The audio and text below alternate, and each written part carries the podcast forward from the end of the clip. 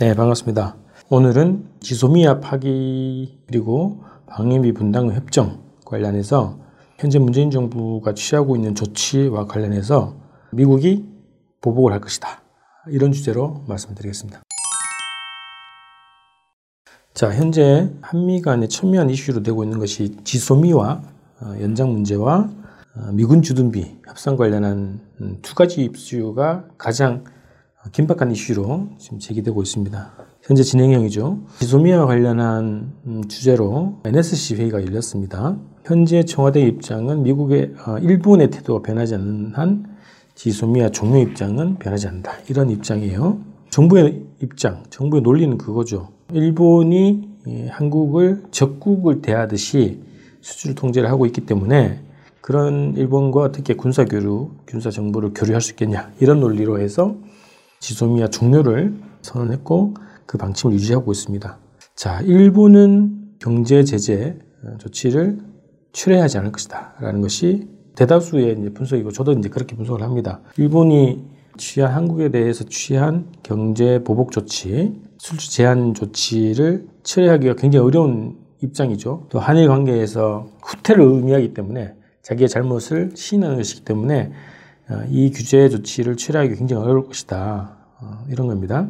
그래서 처리할 수 없는 일본 이런 상황이기 때문에 지소미아는 결국 종료되지 않을까 이렇게 예상을 하고요.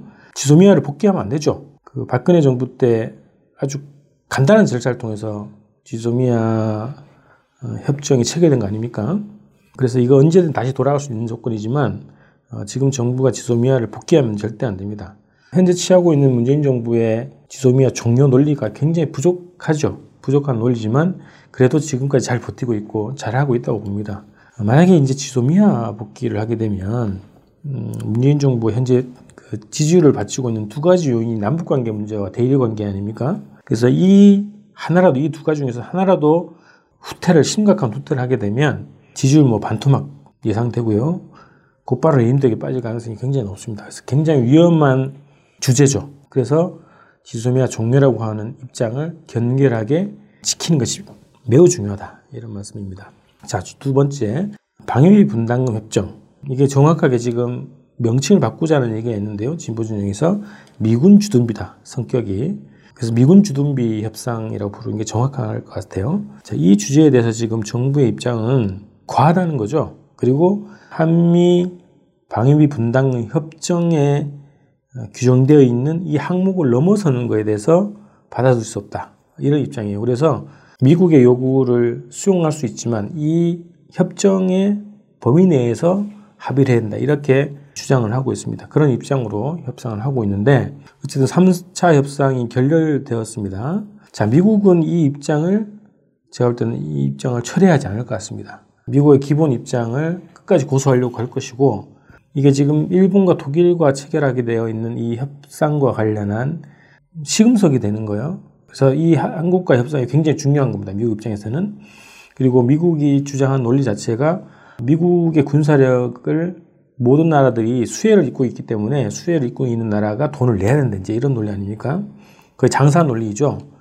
미국이 그동안 그렇게 강조했던 한미동맹의 논리가 아닙니다. 동맹관계 관리의 논리가 아니고 장사의 논리입니다. 군사력을 제공했으니 돈을 내라. 이제 이런 논리인데 미국은 이 입장을 처리하지 않을 것 같아요. 금액의 조정은 좀 있을 것 같은데 한국 정부에게 협상안을 제시해라 이런 얘기 아닙니까? 오히려 돈 받는 놈이 목에 힘을 주고 적반하장식으로 한국 정부한테 안을 내라고 하는 겁니다. 한국의 안은 협정에 근거해서 이런 입장이긴 하죠. 자, 미국의 해외 주둔 미군에 대한 기본 방침이기 때문에, 때문에 미국이 주장하는 분담금 이상 요구안을 철회하지 않을 것으로 보입니다. 금액 조정만 일정하게 염두에 두고 있는 것 같은데요. 어, 미국의 이 요구를 받으면 안 됩니다. 어, 지소미아 복귀처럼 음, 주둔비 요구안도 문재인 정부 받으면 안 됩니다. 왜냐? 국민들이 지금 압도적인 음, 반대 여론이 있지 않습니까? 96% 이상의 국민들이 미국의 요구를 받아들이지 마라 이런 겁니다. 근데 이 국민들의 요구를 무시하고 미국의 요구를 받아들인다? 이것도 문재인 정부 지지 여론 자체를 깎아먹게 되는 거 아닙니까? 그래서 이런 여론이 있기 때문에 이 분담금 미군 주둔비, 미국 협상안을 받으면 안 된다. 이것도 받으면 또 레임덕에 예, 빠질 가능성이 굉장히 높습니다.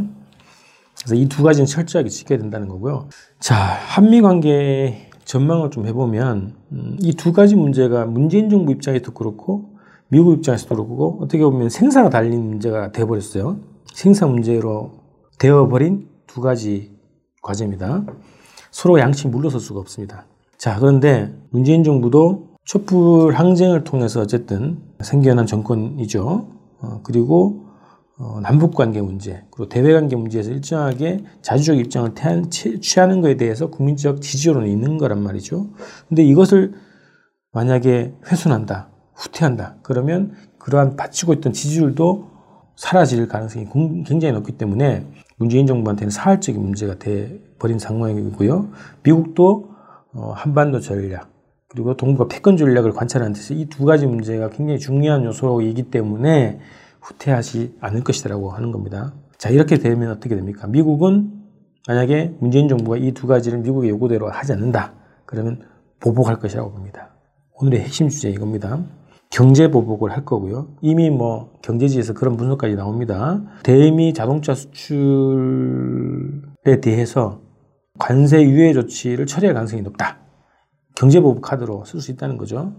이런 식으로 해서 한국 경제에 대한 압력을 넣어서 어, 문재인 정부를 굴복시키고 길들일 가능성이 높다 이런 겁니다. 경제 보복이 우선 예상되고요. 그다음에 사상 공사를 것이다. 문재인 정부가 친북 정권, 음, 반미 정권이기 때문에 한미 동맹을 훼손하는 정책을 취하고 있고 그렇기 때문에 미국 요구를 받지 않는다.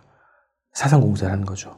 한반도 평화를 지켜왔던 한미동맹을 문재인 정부가 깨고 있다. 이런 식으로 사상 공세를 해서 조중동과 자한당이 떼거리로 공격할 수 있는 그 환경을 정치적 환경을 만들려고 할 것이라고 하는 겁니다. 그 다음에 물리적 개입.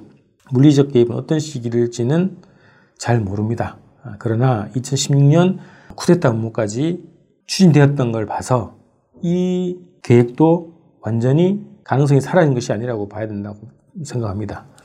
그들이 그 세력들이 여전히 살아있고 정치적으로는 자한당으로 살아있고 물리적으로는 군부 그 쿠데타를 추진했던 핵심 세력들이 그대로 군부에 존재하고 있다는 거죠. 그래서 이 가능성도 배제할 수 없다는 겁니다. 굉장히 갈등과 어, 위기가 조성될 가능성이 많다 이런 겁니다. 그래서 우리는 어떻게 해야 되냐? 진보 개혁 진영은 작은 차이를 미루고 무조건 단결을 해야 됩니다. 자 외세가 이렇게 자기의 패권을 관찰하기 위해서 대대적인 최대 압박 정전을 펼치고 있고 우리의 정부를 공격하고 있는데 이 공격 앞에서 우리가 작은 차이로 티격태격 할 수는 없는 거 아닙니까?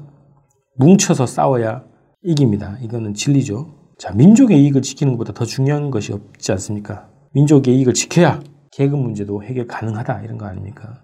지금은 외세의 압박 공세, 미국과 일본의 압박 공세, 그리고 거기에 부안해동하는 자한당 같은 토착 외구 검은머리 미국당 이들을 청산하는 투쟁의 모든 세력들이 힘을 모아야 됩니다. 자, 기승전 총선 승리라고 제가 매번 방송에서 말씀드립니다. 자, 기승전 총선 승리가 그래서 더 중요한 겁니다. 토착 외구 검은머리 미국 놈들을 청산해야 한반도 평화가 오고 주권 회복이 올 수 있습니다.